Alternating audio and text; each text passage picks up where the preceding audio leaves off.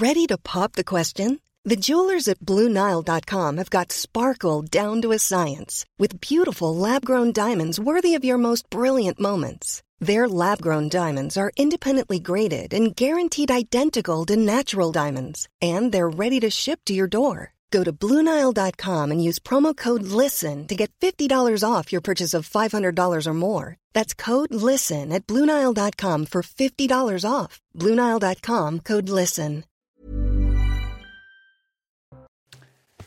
Bonsoir à tous, très heureux de vous retrouver pour votre rendez-vous du samedi soir 19 dimanche soir 19h. Ça se dispute ce soir avec Geoffroy Lejeune, directeur de la rédaction de Valeurs Actuelles. bonsoir mon cher Geoffroy. Bonsoir Olivier.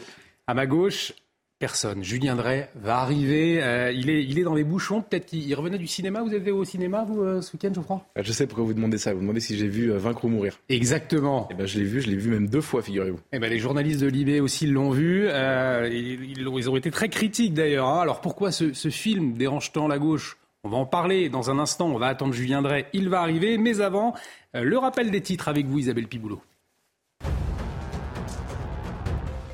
Deuxième journée de mobilisation contre le projet de réforme des retraites mardi. La SNCF annonce un trafic national très fortement perturbé avec 25% à 50% des TGV selon les axes, 2 TER sur 10, 2 Ouigo sur 5 et presque aucun intercité. À Paris, du côté de la RATP, seules les lignes automatiques 1 et 14 fonctionneront normalement. La circulation des réseaux de bus et tramways sera, elle, légèrement perturbée. Le trafic aérien aussi ne sera pas épargné. Certains contrôleurs seront en grève mardi. La Direction générale de l'aviation civile demande aux compagnies aériennes d'annuler préventivement un vol sur cinq à l'aéroport d'Orly. La DGAC, souligne qu'en dépit de ces mesures préventives, des perturbations et des retards seront à prévoir. Elle invite les passagers qui le peuvent à reporter leur voyage.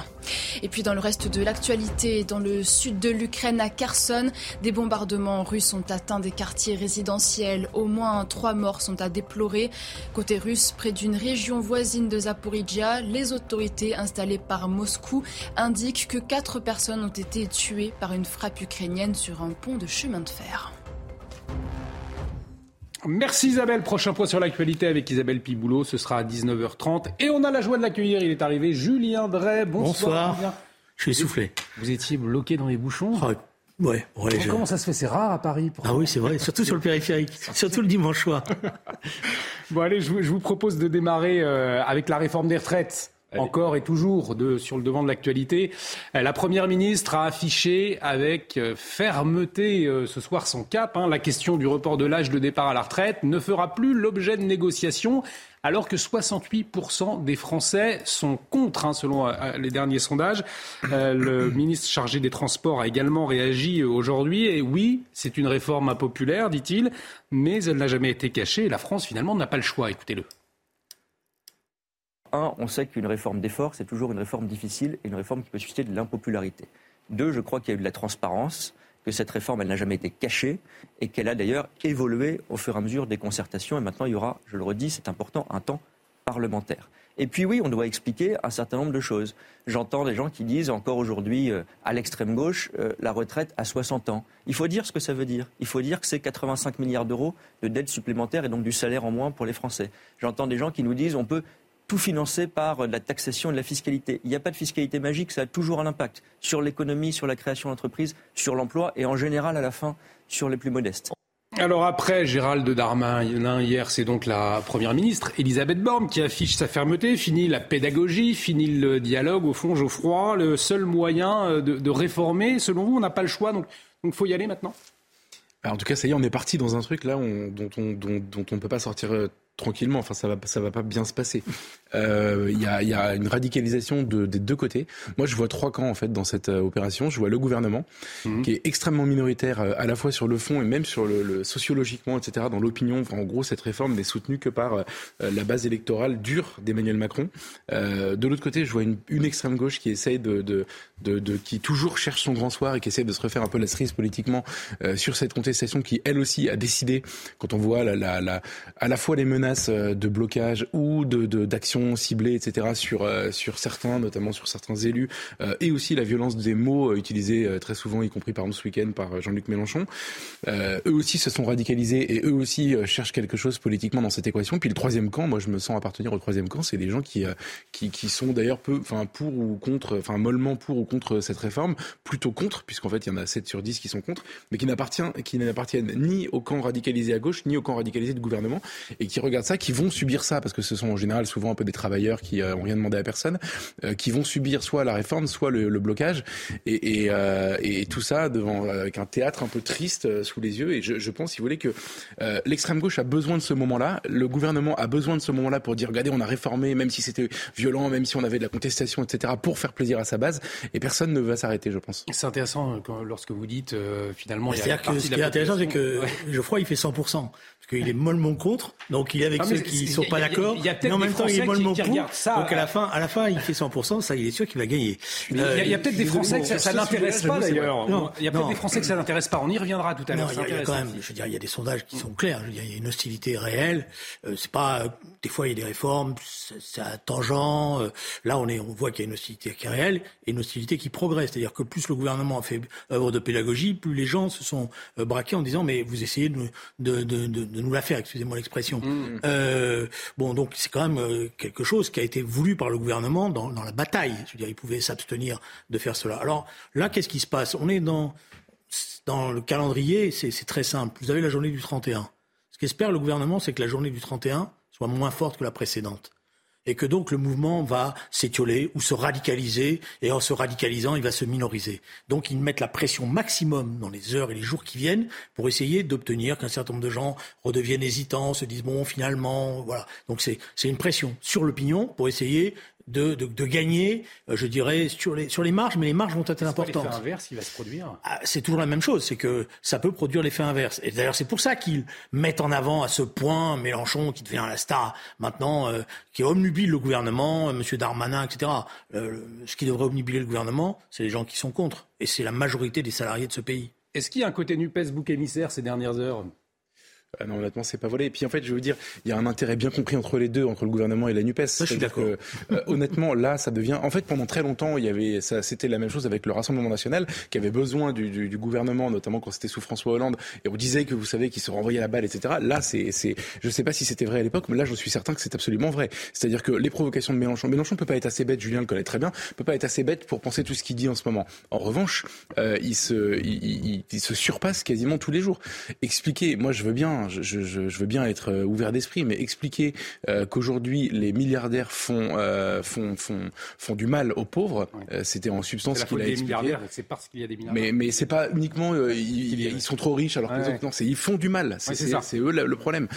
c'est voilà, ils, ils, sont ils sont dans un jeu, ils sont vraiment dans un jeu de de, de, de, de radicalisation et ils ont besoin du comportement du gouvernement qui leur donne absolument tout ce, qui, ce dont ils ont besoin. C'est-à-dire que Olivier Véran fait un sans faute pour aider la Nupes, Elisabeth Borne fait un sans faute pour aider la NUPES. Les, les, piètres porte-parole de cette réforme font un sans faute pour aider la NUPES. Et de l'autre côté, la NUPES aide énormément le gouvernement avec ce type de, de raout comme on a vu ce week-end. Ils sont, je veux dire, moi je veux pas euh, diaboliser les choses. Jean-Luc Mélenchon, il est dans son, dans son rôle et dans ses convictions. Moi, c'est pas la première fois que je l'entends diaboliser les riches, les riches et dire que les riches font du mal. Bon, euh, d'ailleurs, on va y revenir peut-être dans le débat sur l'expression et sur ce qu'elle veut dire. Bon, euh, je veux dire, il y a toujours eu. Je veux dire, quand c'était pas la Nupes, avant c'était le Parti communiste et la CGT. Si c'est pas la CGT, ils trouveront bien quelqu'un d'autre euh, dans cette affaire-là. Euh, la vérité, il faut revenir au fond du débat. Le fond du débat, c'est est-ce que cette réforme va être utile? Est-ce qu'elle est nécessaire? Et je réponds qu'elle n'est ni utile ni nécessaire et qu'elle répond simplement à une logique de marché. Voilà. Et qu'il y a d'autres choses qu'il faut faire en priorité en France et qui ne sont pas faites. Euh, la réforme de l'État, euh, par exemple, euh, qui est d'après moi le principal problème de la démoralisation de nos concitoyens, parce qu'ils ont l'impression que tout fout le que rien ne marche, serait plus importante que cette réforme. Et elle nous ferait gagner de l'argent. Geoffroy, on parle beaucoup de la réforme des retraites hein, ces derniers jours, on en parle beaucoup, peut-être trop même pour, pour certains. En, en, tout cas, vous pensez qu'il y a d'autres dossiers finalement prioritaires et que, qui passeraient, qui devraient passer avant la réforme des retraites? Là, en ce moment, je ne saurais pas vous dire, mais euh, moi, je suis d'accord en tout point avec ce que vient de dire Julien, d'où mon opposition molle, comme je disais tout à l'heure. Euh, C'est-à-dire que déjà, j'ai réussi à vous faire évoluer. Vous êtes opposition mais non, molle. Mais, mais non, mais vous pas. Et bientôt, vous serez opposition fervente, je dirais, pas radicale. Non, mais je voulais pas. Non, mais en plus, je, le pensais, on en a déjà débattu ici. J'ai toujours pensé ça sur cette réforme, c'est-à-dire qu'en fait, je vais pas les manifester contre parce que j'ai pas suffisamment de raisons. Mais par contre, je, trouve ça idiot. Et en effet, comme vous, je pense que ça, répond à une logique de marché. Et par ailleurs, surtout, moi, c'est ça qui me dérange, c'est le, sens du timing en réalité. C'est-à-dire que là, pour le coup, le message qui est envoyé, c'est on se fiche radicalement de ce que peuvent penser les gens. Le, fait qu'elle soit impopulaire, on le sait depuis assez longtemps. Euh, le fait que les gens étaient opposés à l'idée qu'il y en a une maintenant, on le savait aussi. Et là, ils envoient le message que voilà, maintenant, je pense que malheureusement, le sujet n'est pas ça. Enfin, je veux dire, euh, le plus important, ça devrait être de parler du fond de, la, de, de ce qu'il y a dans la réforme. Et malheureusement, le sujet n'est pas ça. Le sujet, c'est il y a un intérêt politique bien compris. Je vais faire juste un parallèle. Ouais. Au moment des Gilets jaunes, il y a aussi 7 Français sur 10 qui soutiennent le mouvement des Gilets jaunes. Euh, des gens d'ailleurs de gauche, de droite, etc. C'était un mouvement pour le coup qui dépassait vraiment les, les, les, le classique affrontement droite-gauche. Euh, il y a 7 Français sur 10 qui, en gros, euh, trouvent que c'est un mouvement qui permet d'une certaine manière de dire il y en a marre, il y en a marre du politique, il y en a marre de, de la prise de décision politique, il y en a marre de plein de choses. Et donc c'est un mouvement fourre-tout, de, de, beaucoup de colère, mais qui dit, qui plaît à 7 Français sur 10. À ce moment-là, moi j'ai mis longtemps à le comprendre, mais, mais, mais et sur le coup je l'ai pas vu venir, mais le gouvernement a fait quelque chose de super intelligent, mais aussi super cynique. C'était jouer l'affrontement à fond, exactement comme aujourd'hui, en désignant des leaders qui étaient souvent des gens un peu allumés, euh, qui rien à voir avec le fond de la contestation, que mmh. moi je soutenais, que je soutiens encore, hein. euh, et euh, en, en, en, entamant un bras de fer avec la frange la plus radicale, notamment en donnant des ordres complètement débiles aux policiers qui étaient chargés du maintien de l'ordre dans les rues le week-end, notamment à Paris, et vous avez eu un réflexe de survie de la petite base électorale du d'Emmanuel de, de, Macron à l'époque, qui était en gros les mêmes, hein, les, mêmes personnes qui aujourd'hui soutiennent la réforme des retraites, les plus, les plus aisés, les plus âgés qui sont dit oh là là, qui sont ces, euh, ces sans culottes dans la rue qui veulent tout casser euh, Envoyez-nous des policiers de plus en plus. Et quand on est sorti de cette séquence qui pour le gouvernement pour moi était mais désastreuse, il y avait les élections européennes et Emmanuel Macron arrive quasiment premier parti de France au touche-touche avec le Rassemblement national. Ce que je veux juste dire, c'est que je pense qu'il réédite le coup. Ce type d'opposition peut leur être profitable. Et la Nupes joue exactement la même chose, à engranger un peu dans ses rangs des, des, des gens qui seraient radicaux et qui tout à coup s'engageraient en politique parce qu'ils ne se sentiraient pas représentés ailleurs. Intéressante analyse de la stratégie Alors, du gouvernement par euh, la, la, la, la, dans le mouvement des Gilets jaunes, c'est clair que la stratégie qu'on appelle la stratégie de la tension, de la criminalisation du mouvement, a été délibérément voulue. Et, et, et, tous ceux qui étaient dans ces manifestations euh, par solidarité, pour observer un peu, voyez bien que le dispositif qui était mis en place est un dispositif qui poussait à l'affrontement et qui d'ailleurs poussait à l'affrontement avec des gens qui ne savaient pas ce que c'était qu'une manifestation et qui étaient tirés, euh, excusez-moi, comme des lapins. Et d'ailleurs, dans l'histoire des mouvements sociaux, le mouvement des Gilets jaunes, c'est le mouvement où il y a eu le plus de dégâts humains, de tout ce que j'ai connu. En, blessés, en violences qui ont été commises, en, familles qui sont profondément euh, meurtries par tout ce qui s'est passé. Donc il y a eu délibéré. Je dirais que le sort électoral a puni M. Castaner et un peu M. Lallemand. Pas assez, mais quand même. Voilà, parce qu'ils étaient les principaux responsables de ça. Et ils ont joué la tension. Euh, pardon Ils sont restés en poste l'un et l'autre. Oui, mais après, les électeurs ont, sont, se sont rappelés à M. Castaner ah, oui, oui. Euh, sur le plan électoral et M. Lallemand, il, est, il coule une retraite semi-paisible, je dirais. Très, euh, pour lui. Bon, il, voilà. a, il a pris la présidence d'un. Oui, oui, non, mais voilà, c'est pas, pas. Bon, voilà, bon, c'était une, une, remarque. Euh, euh, voilà. Ce qui est, ce qui est, qui est important, et j'écoute ce que dit Geoffroy, ce qui est important, c'est qu'il reconnaît quand même que cette réforme est aujourd'hui soutenue par les plus fortunés, les plus aisés, donc le noyau le plus dur euh, de, de l'électorat. Et alors c'est ça en fait le fond de l'affaire, c'est que pour que cette réforme passe, le gouvernement a besoin des voix des républicains. Donc c'est aussi le, le, cinéma qui est mis en place, c'est mmh. aussi pour parler à, ces, à cet électorat-là et à ces parlementaires en leur disant vous ne pouvez pas être avec ces gens-là, vous ne pouvez pas être avec cette violence-là, et donc vous devez être avec nous parce que nous on est le parti de l'ordre. Voilà. Oui, mais d'un certain ordre social, pour être honnête. Pas sûr que ça se passe comme cela. C'est en tout cas l'avis de, de Marine Le Pen. On l'écoute. Ah, je crois qu'elle ne devrait pas trop s'avancer. Parce que, euh, parti comme c'est, euh, il n'est pas du tout impossible que sa réforme de retraite ne soit pas votée. En tout cas, nous, on fera tout pour qu'elle ne le soit pas. Tout pour convaincre, y compris euh, des élus qui sont d'autres groupes, de ne pas se fourvoyer dans cette réforme aussi injuste que brutale et inefficace. Un scénario possible, envisageable, que cette réforme des retraites ne soit pas votée, Geoffroy? Alors moi j'entends euh, les, les, les, commentateurs et les gens dont c'est le métier euh, au quotidien expliquer que euh, les républicains devraient voter pour, sauf une quinzaine d'entre eux.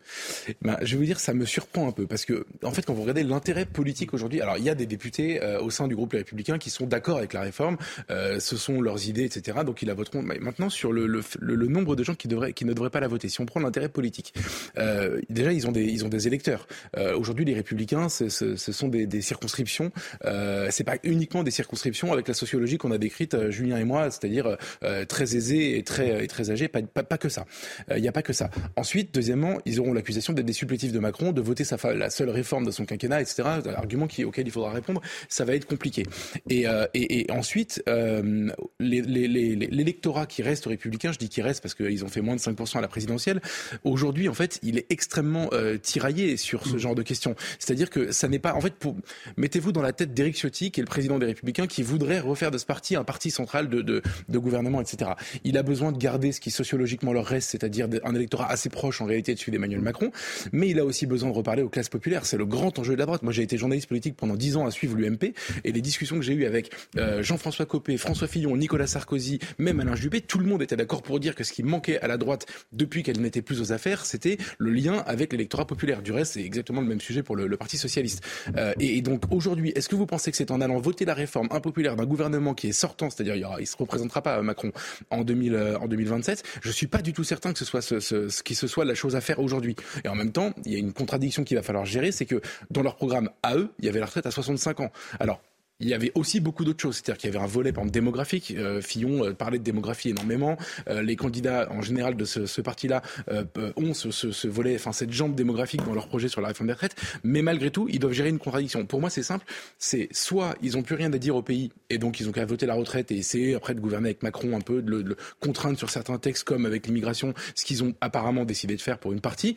Soit ils se mettent complètement dans l'opposition et il faut savoir quel projet ils ont à proposer aux Français par la suite. Julien Drey, les, les LR, euh, ça, peut jouer aussi sur l'avenir du, parti, cette réforme de retraite?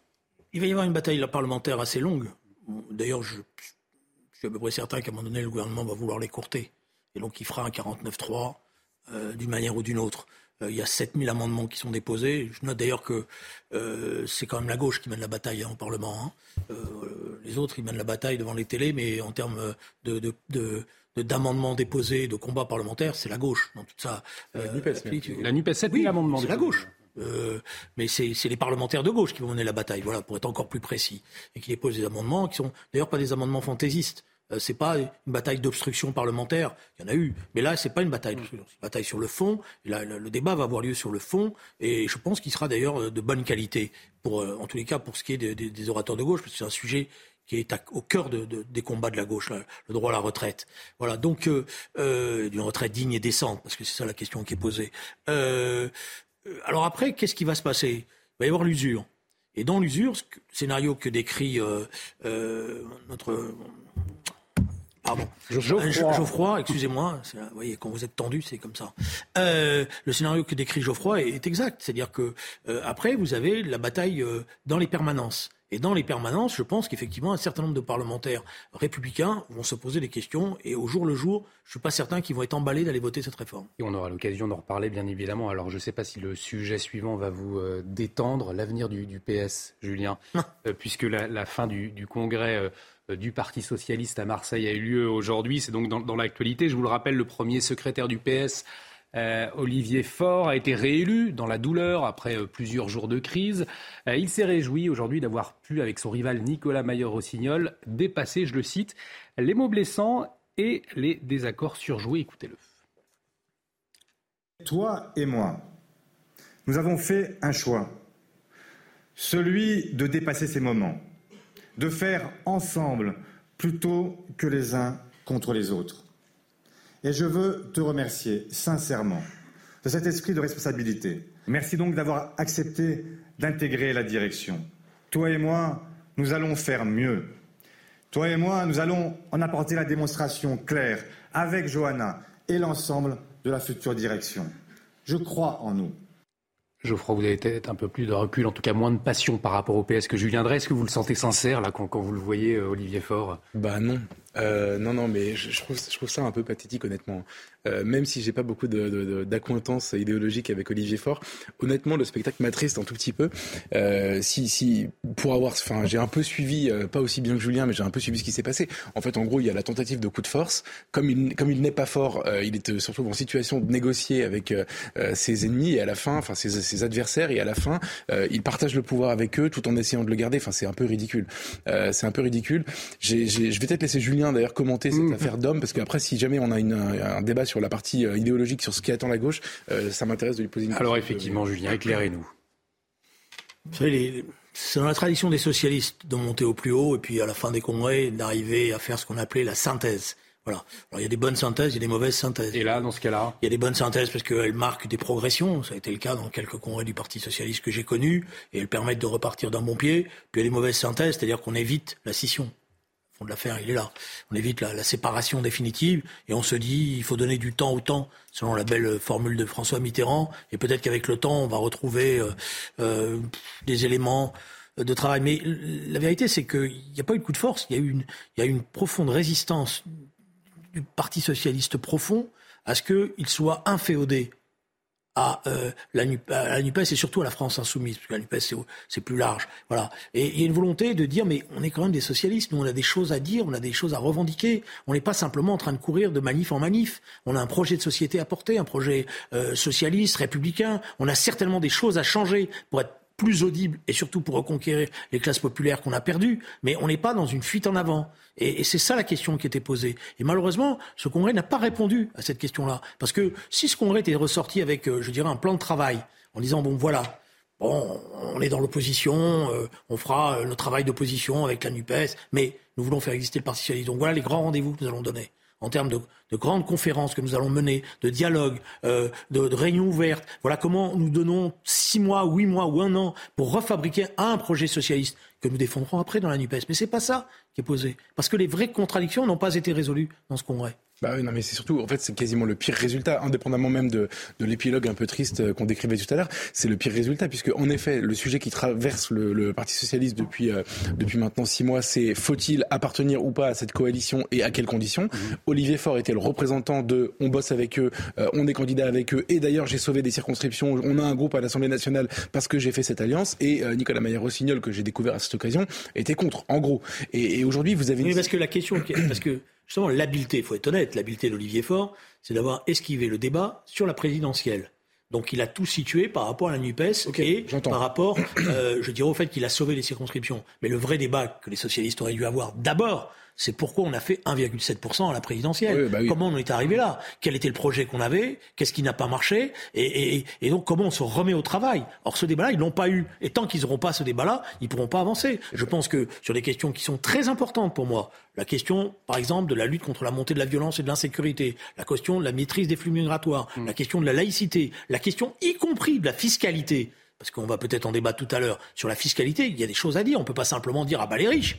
Bah, je veux dire, c'est un peu suffisant. J'ai connu un candidat qui a dit euh, euh, mon ennemi euh, c'est la finance. J'ai vu aussi après les, les, dégâts que ça a fait quand les choses sont pas claires. Donc c'est ça le travail qu'il faut faire. C'est ça le travail qu'a fait François Mitterrand. C'est ça qu'on fait, ce qu'a fait Lionel Jospin. Pour, pour rebondir sur Mitterrand, c'est la question qui m'intéresse le plus. En réalité, l'histoire politique de François Mitterrand, c'est faire une alliance avec les communistes qui à l'époque sont beaucoup plus forts que lui après la, défaite de Defer à la présidentielle, faire une alliance avec les communistes, un programme commun et réussir à les remplacer et à incarner lui euh, la, gauche, en tout cas à être euh, le plus fort à l'intérieur de la gauche. Et après ils ont gouverné avec lui, etc. Il leur a rendu la, monnaie de leur pièce. Moi, je ne fais pas partie des gens qui considère qu'Olivier Faure a eu tort de faire une alliance avec la NUPES. J'entends beaucoup de gens, et évidemment, de, de, j'ai plein de, de, copains à gauche qui disent oui, il a, il a vendu son âme pour, pour des postes, etc. Moi, je lui ferai pas ce reproche parce qu'en réalité, vu le score que vous avez rappelé à la présidentielle de Anne Hidalgo euh, et vu la situation du PS à ce moment-là, en réalité, je trouve ça malin d'aller faire élire des gens, de faire cette alliance avec plus fort que lui, à une condition, c'est que ce soit pour, à terme, faire ce que Mitterrand avait fait, c'est-à-dire prendre le leadership sur la, gauche. En fait, c'est embrasser Mélenchon pour mieux le tuer. Le seul problème, je crois, pour l'instant, dans cette, dans cette équation, et ce congrès est, est un épisode de plus, c'est que en effet, il n'a pas le, leadership intellectuel, ni même le charisme, etc., pour remplacer Mélenchon. Et on ne sent pas aujourd'hui que la gauche soit traversée par des courants qui la porteraient vers le socialisme. Elle est plutôt travaillée par euh, l'ethno-différentialisme et le wokisme pour aller très vite, quoi. Et donc, c'est du côté de Mélenchon que se situe encore aujourd'hui la dynamique, euh, la dynamique intellectuelle. Allez, en quelques secondes, si vous voulez répondre, parce qu'on arrive au terme de cette première partie. 10 secondes, non, je viendrai. Bon, je crois, à résumer le travail euh, que devrait faire le Parti socialiste, je prends un exemple récent. Dans la tradition du Parti socialiste, tradition que j'ai connue de Lionel Jospin, de François Mitterrand, de François Hollande. Ce qui s'est passé à Jérusalem aurait donné lieu à une énorme condamnation. À une énorme condamnation. C'est-à-dire que nous aurions expliqué, indépendamment du fait que nous défendons l'idée et juste que le peuple palestinien doit avoir un État, etc. Mais nous condamnons le terrorisme aveugle et nous aurions donc condamné cela de manière très forte. Et on en parlait d'ailleurs. J'ai pas entendu, j'ai pas entendu dans, une l'émission très forte. dispute à revoir www.cnews.fr. On marque une très courte pause. On revient dans un instant. On va parler d'un dossier inflammable, le projet de loi immigration. À tout de suite. De retour sur le plateau de Ça se dispute. Bienvenue si vous nous rejoignez, toujours avec Julien Drey et Geoffroy Lejeune. Dans un instant, on va revenir sur le projet de loi immigration. Il arrive mercredi sur la table du Conseil des ministres. Un, un dossier brûlant. Mais avant le rappel des titres avec vous, Isabelle Piboulot. Elisabeth Borne reste ferme sur les retraites. Le départ à 64 ans n'est plus négociable. La Première ministre l'affirme alors que le projet sera examiné demain en commission à l'Assemblée. Un projet toujours contesté par une majorité de Français. Une nouvelle journée de manifestation est prévue ce mardi. La reconduction de Fabien Roussel à la tête du Parti communiste est en bonne voie après une large victoire dans un vote interne. Il concernait un texte d'orientation pro-Roussel qui la base du prochain congrès du parti en avril. Le texte de ses partisans a obtenu près de 82% des suffrages. Et puis, dernière marche à gravir pour l'équipe de France de handball. Six ans après leur sacre à Bercy en 2017, les Bleus disputeront la finale du mondial contre le Danemark ce soir à Stockholm, en Suède. Face au double tenant du titre, les Français visent une septième couronne mondiale. Coup d'envoi à 21h. Merci Isabelle. Prochain point sur l'actualité, ce sera à 20h France-Danemark ce soir. Vous avez chaud Julien? Oui. Moi, j'aime l'équipe de. D'abord, je voudrais faire une remarque. on parle beaucoup de la France. Mais vous savez quel est le pays au monde qui a le plus de médailles maintenant sur ces dix dernières années dans les sports collectifs? Ah non, vous allez nous l'apprendre. C'est la France. Qui en médaille tout confondu. Coupe du Monde, euh, Jeux Olympiques. Maintenant, c'est la France. C'est la France qui, d'ailleurs, rappelez-vous, derniers Olympiques, le, dernier dimanche où on a fait euh, un sans faute en handball, en basket, voilà. Euh, bon, donc euh, ça révèle quelque chose aussi du point de vue de l'évolution de, de, notre société. C'est des équipes souvent mélangées, très volontaires, etc. Bon, et là, le hand, c'est quand même une école extraordinaire. Mmh. Ils sont partis à partir de 92 aux Jeux Olympiques de Barcelone il y a des éducateurs d'extrême qualité, je veux dire tous les entraîneurs, voilà, il y a, il y a ils décèlent les, les, les, jeunes, ils les encadrent, et si toutes les disciplines pouvaient être comme ça, le sport jouerait un rôle considérable dans notre société. Intéressant cette analyse, Geoffroy. Euh, vous allez suivre aussi ce soir, ça Rien à dire. Bien sûr que je vais, je vais, bien sûr, je vais suivre, et je la trouve éminemment sympathique cette équipe euh, française. Moi, j'adore euh, évidemment comme tous ceux qui s'y connaissent un tout petit peu, mais pas trop, Nicolas Karabatic, qui est sublime, que j'ai vu jouer une fois en vrai, et c'est quand même quelque chose. de Ils sont monstrueux, hein, ils sont monstrueux, vraiment. Taillés par l'aventure, les. C'est un sport dur, hein, le handball. C'est pas un... ah c'est très physique. très physique. Bon, euh, bon, on va pas leur porter malheur. Voilà, on, on regardera tout ça euh, tranquillement demain matin. Le résultat, en tout cas, en pleine mobilisation autour de la réforme des retraites. On en a largement euh, parlé au début de cette émission. Eh bien, le gouvernement veut mettre au menu du Conseil des ministres mercredi prochain le sujet symbolique, mais aussi euh, inflammable, qu'est celui du projet de loi immigration. le principal donc cap affiché par le, le gouvernement eh bien, euh, c'est le, accélérer les expulsions d'étrangers délinquants, euh, un thème qui est cher au Rassemblement national, hein, on le sait, mais euh, qu'il l'assure, le Rassemblement national ne votera pas pour ce texte. Écoutez Julien Audoul. Nous ne la voterons pas, puisque aujourd'hui, le gouvernement fait encore une fois de la communication un écran de fumée en faisant semblant de s'attaquer aux problèmes majeurs l'immigration. On a vu les demandes d'asile exploser dans notre pays. Nous accueillons, nous avons accueilli en 2022 l'équivalent de la ville de Nantes sur notre territoire. C'est un étranger de plus toutes les deux minutes qui arrive en France. Stop les Français n'en peuvent plus, nos comptes sociaux n'en peuvent plus. Alors effectivement, on en a parlé aussi ces derniers jours, des chiffres en hausse, 150 597 notamment euh, demandes d'asile. Julien Drey, Gérald euh, Darmanin, ce projet de loi immigration, c'est un, coup de communication euh, selon vous? Je vais attendre mercredi parce qu'il y a des discussions euh, pour l'instant qui sont très tendues au sein même de la majorité, de ce que j'ai compris. Donc on va voir si on n'est que dans l'emballage ou s'il y a des pas qui sont franchis, notamment sur euh, la réforme du droit d'asile, sur les expulsions, des choses comme ça. Donc je ne vais pas faire le sectaire en disant comme c'est le gouvernement, c'est mauvais et je suis contre. Je vais regarder. Euh, évidemment, dans le problème, le problème c'est que des, textes immigration à l'Assemblée nationale, il y en a quasiment tous les deux ans. Ce qui fait d'ailleurs que les fonctionnaires sur le terrain, ils, se, ils y comprennent plus rien et c'est au petit bonheur la chance que ça se passe bien souvent, ces choses-là. Voilà. Et je voudrais corriger une chose, c'est pas l'immigration qui est en cause, c'est l'immigration illégale qui est en cause. Hmm. C'est celle-là. Parce que je peux vous dire que dans un certain nombre de filières économiques en France aujourd'hui, il y a des sacrés besoins et on ne sait pas comment faire. Mais c'est l'immigration illégale qui pose problème. Et l'installation de cette immigration illégale, avec toutes les, formes, toutes les, toutes les formes qu'elle prend, les, images que vous donnez, euh, le trafic, etc. Geoffroy Lejeune, c'est vrai qu'il y a quand même un, paradoxe dans la tête des Français. On a du mal à comprendre. Parfois, on a encore entendu euh, euh, hier, Marlène Schiappa euh, parlait de 25 000 naturalisations supplémentaires, alors certainement méritées puisque c'était des gens qui se sont engagés euh, pendant la, période Covid. En même temps, on, entend Gérald Darmanin qui dit stop, effectivement, il y a trop, on ne sait plus trop où se situer. et pourtant, c'est n'est pas si compliqué à comprendre. En fait, déjà, il faut séparer le problème en deux. Il y a les entrées, les sorties. C'est-à-dire qu'il y a beaucoup de monde qui veut entrer, beaucoup de monde qui entre d'ailleurs par la force des choses, parce qu'on n'a pas de contrôle vraiment à nos frontières extérieures, et personne ne veut sortir. Et nous, il faudrait qu'on réussisse à sortir des gens qui n'ont rien à faire chez nous, mais on n'y arrive pas. Pourquoi? Alors, je ne m'étends pas sur la question des frontières extérieures, mmh. parce que euh, c'est compliqué, c'est un problème européen, etc. Pourquoi pour les sorties, on n'arrive pas à sortir des gens et pourquoi on arrive plutôt moins que nos voisins? Parce qu'on a construit un maquis de, de, de, recours potentiels administratifs, judiciaires, etc. On a construit un système où aujourd'hui il est impossible, même avec quelqu'un de bonne volonté qui voudrait vraiment expulser une personne, un délinquant par exemple, il est impossible de le faire. Exemple, l'imam Iqiyoussen, Gérald Darmanin, pour faire de la communication, a dit lui on le dégage, et à la fin c'est la Belgique qui l'a dégagé parce qu'on n'avait pas réussi à le faire. Et il veut revoir ça, Gérald Darmanin, dans son projet de loi. Et donc pour bien comprendre où est le problème, c'est que euh, on a aujourd'hui euh, un enchevêtrement de règles qui sont parfois européennes mais qui sont très souvent françaises et personne n'ose s'y attaquer. Quand vous dites il veut revoir ça, il veut revoir quoi? Il veut passer de 12 à 4 le nombre de recours potentiels euh, suite à une décision, d'expulsion. Donc je, fais exprès de prendre cet exemple parce que 12 à 4, on dit ah là là, il divise par 3. Il en reste 4. Il reste 4 moyens de, de, de, de, d'essayer de, ne pas partir pour quelqu'un qui aurait l'ordre de partir.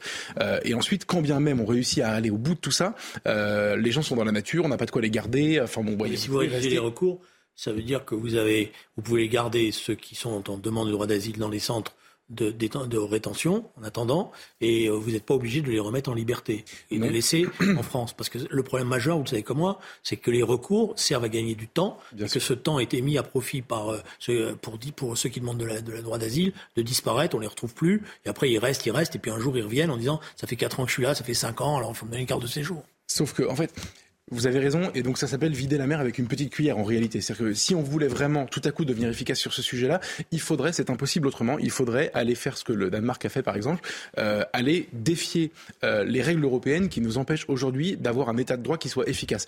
Euh, quand, vous dites ce que je dis, on vous répond ah mais c'est l'état de droit quand même. Vous vous rendez compte si on n'avait plus de pouvoir de faire appel d'une décision, ce serait une catastrophe. On n'est quand même pas un pays comme ça, on n'est pas une dictature. Je suis d'accord. Sauf que aujourd'hui, on nous a imposé l'impuissance, c'est-à-dire que la situation dans laquelle on est, elle nous est imposée par l'extérieur, parfois on se l'impose nous-mêmes. Les, deux existent. Et donc je vous raconte ça parce que moi j'ai souvent cette discussion quand je, rencontre des, soit des ministres, soit des élus de la, de la majorité. Euh, alors, on, discute 30 euh, secondes et en fait au bout de 30 secondes, tout le monde est d'accord avec ce que je viens de dire, tout le monde le sait en réalité. Tous les, tous les gens qui sont rentrés dans ce type de dossier comprennent tout de suite que c'est impossible de s'en sortir si on n'a pas un vrai bras de fer avec les instances européennes. Y compris d'ailleurs dans l'entourage d'Emmanuel Macron, personne personne n'est dupe. Sauf que ça implique une rupture idéologique majeure, c'est-à-dire de dire tiens là-dessus l'Europe est un problème, donc et ça ils ne le feront mm. jamais. Et ça implique du courage politique d'aller défier les hurlements de la Nupes qui dira mais vous vous rendez compte, ils veulent expulser tout le monde, c'est une catastrophe, etc. De défier les médias parce que les médias sont majoritairement euh, incultes sur le sujet et pavloviens dans leurs réflexes, dans, leur, dans leurs emportements. Donc tout à coup vous devenez impopulaire quand vous le faites, ou en tout cas vous, on vous critique, vous n'êtes pas impopulaire mais vous êtes très critiqué.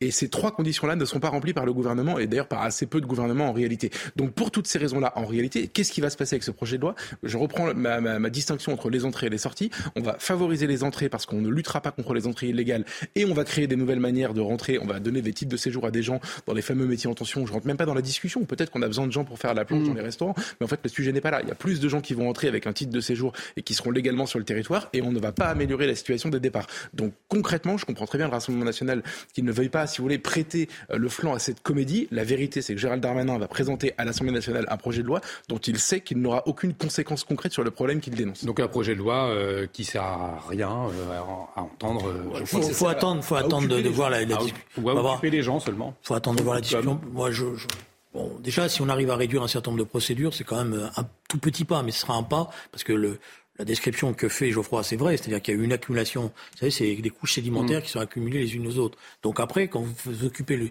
le, un des sujets les plus complexes aujourd'hui, c'est le droit des étrangers. Voilà, c'est le droit des étrangers parce qu'il y, a des, circulaires qui s'ajoutent à d'autres circulaires, il y a des lois qui modifient. Donc quand vous êtes un fonctionnaire en première ligne, vous êtes, euh, en difficulté. Voilà. Et d'ailleurs, les, ceux qui déposent euh, des recours connaissent euh, le, maquis que représente euh, ce, ce, ce, fourre-tout idéologique et en jouent habilement. Donc déjà, la clarification serait déjà un petit pas. Après, il y a, moi, bon, je diabolise pas l'Europe parce que ça, c'est la facilité de dire que c'est l'Europe, c'est l'Europe, c'est l'Europe. S'il y a une volonté politique, euh, s'il y a une volonté politique, on le sait, on l'a vu dans d'autres dossiers. À un moment donné, on, on, peut mettre, on peut faire avancer les choses. Il y a effectivement une hésitation, une hésitation dans son dans le rapport. D'ailleurs, c'est pas l'Europe le problème, c'est le rapport avec les pays de, de, de, départ, puisqu'il y a des pays qui, euh, dès qu'on commence à bouger, froncent les yeux, nous font mm. peur, et donc on recule. On l'a vu avec l'Algérie, euh, d'un certain point de vue. Et là, c'est autre chose. C'est un autre rapport qu'il faut construire, mais parce que ça veut dire que du point de vue de l'Europe, D'après moi, quel est le problème aujourd'hui C'est qu'il manque une façade méditerranéenne à l'Europe. Il manque une Europe méditerranéenne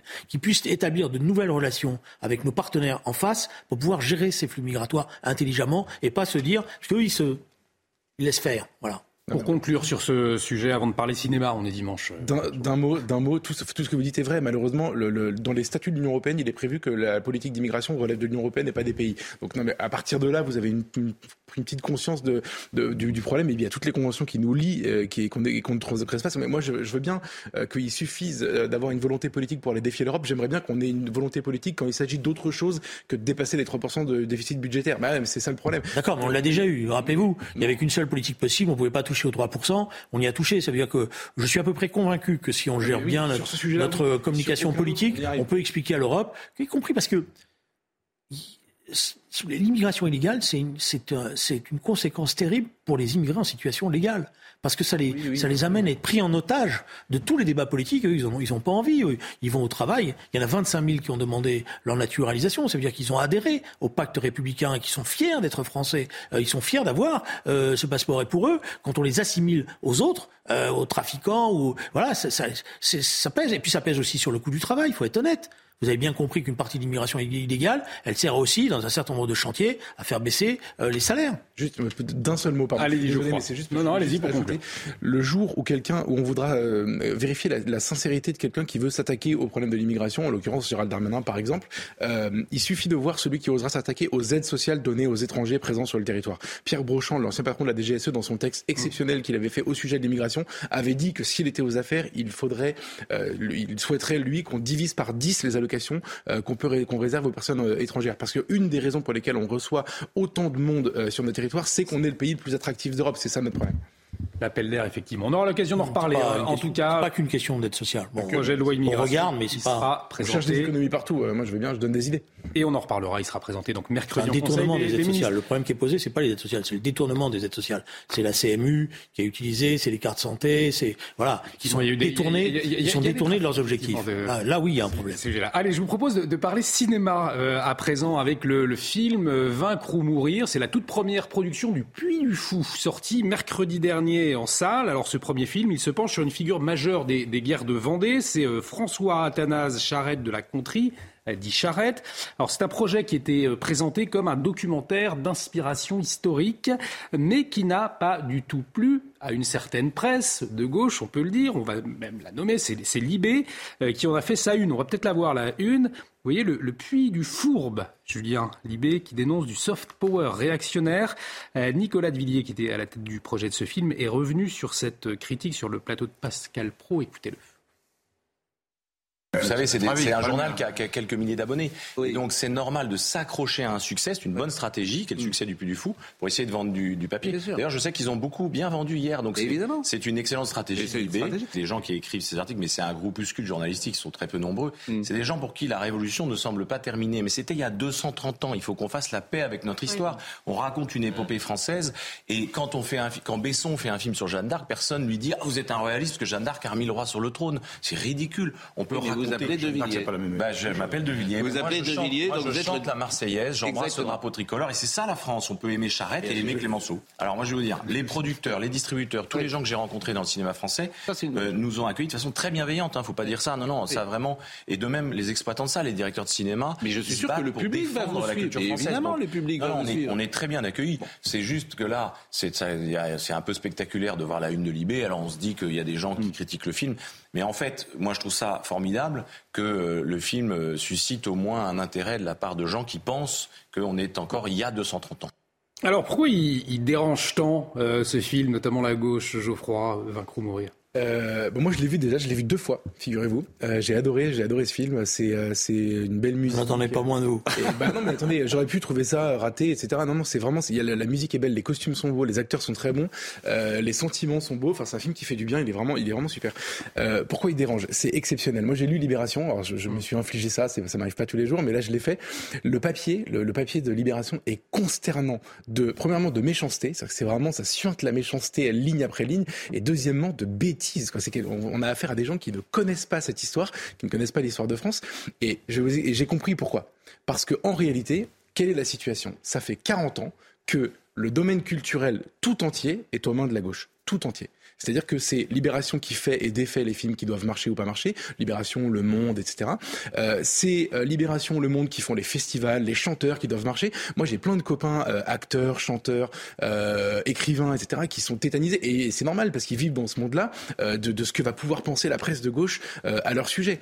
Et, et en fait, qu'est-ce qui se passe avec ce film? Tout à coup, ça change tout à coup, il y a une maison de production, en l'occurrence le Puy du Fou, qui est indépendante parce qu'elle a les moyens de produire un film, qui décide de faire un film sur un sujet que, la, gauche n'aurait pas fait, euh, avec des moyens euh, qui sont adaptés à faire un film euh, réussi, et potentiellement avec, un, avec un public qui va suivre, et ça les rend dingues. Le système est en train de vaciller. Le système vérolé du cinéma français, où on se refile des subventions entre potes, les aides du CNC, etc., pour faire des films pourris qui intéressent personne, sur les migrants qui vont sauver nos campagnes, c'est quand même ça aujourd'hui le cinéma français, euh, aujourd'hui ne fonctionne plus. Et on a un film qui vient faire exactement l'inverse. Donc si jamais ça marche, pour eux c'est une catastrophe, c'est leur monde qui s'effondre. Et malheureusement pour eux, euh, le, le, le, le, film a bien commencé en salle, et notamment ce week-end. 20 000, je crois, 20 000 entrées, non? 20 000 entrées sur la journée d'hier. Mmh. Donc vous imaginez, ça arrive rarement dans le cinéma, le film va probablement très bien marcher. Et j'ai juste envie que les gens qui nous écoutent comprennent qu'à chaque fois qu'ils iront voir ce film, ils vont mettre un petit coup de boutoir dans le système, euh, dans le système Libération, dans le système Le Monde, dans le système de la culture française qui nous a été confisqué il y a des décennies. Allez, la parole à Julien il nous reste bon, 50 une secondes. petite remarque, l'argent public, il est pas si mal utilisé que ça, puisque la conseil régional a donné 200 000 euros pour faire ce film.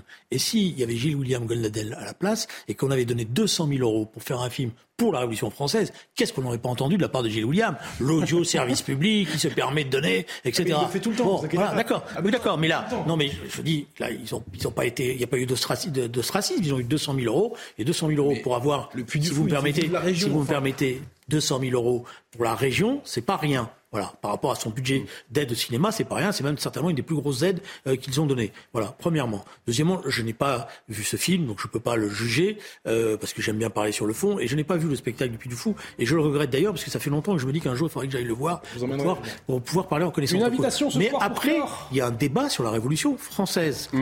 et la Vendée. Moi, je veux bien qu'on me dise qu'il y a eu des, ça a été tragique, euh, etc. Mais je suis pas sûr. Si vous voulez que Clémenceau, il aurait aimé, être, il aurait aimé qu'on lui dise qu'il était ramené au rang de Monsieur Charette. En tout cas, une invitation ce soir, euh, Geoffroy Lejeune, à vous inviter Julien Drey à aller voir ce film Vaincre ou, ou mourir. Merci à tous les deux d'avoir débattu Merci. une nouvelle fois dans le respect. C'est toujours passionnant de, euh, de, de, de, vous écouter. Euh, merci à vous de nous avoir suivis également. Dans un instant, Yvan Rioufol face à Rioufol. L'actualité continue sur CNews. Une émission à revoir sur notre site www.cnews.fr. Excellente soirée sur notre antenne.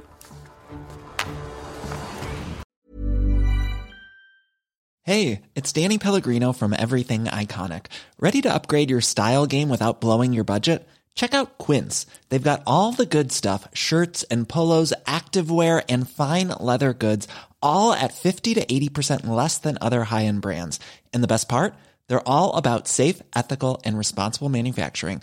Get that luxury vibe without the luxury price tag. Hit up quince.com slash upgrade for free shipping and 365 day returns on your next order. That's quince.com slash upgrade.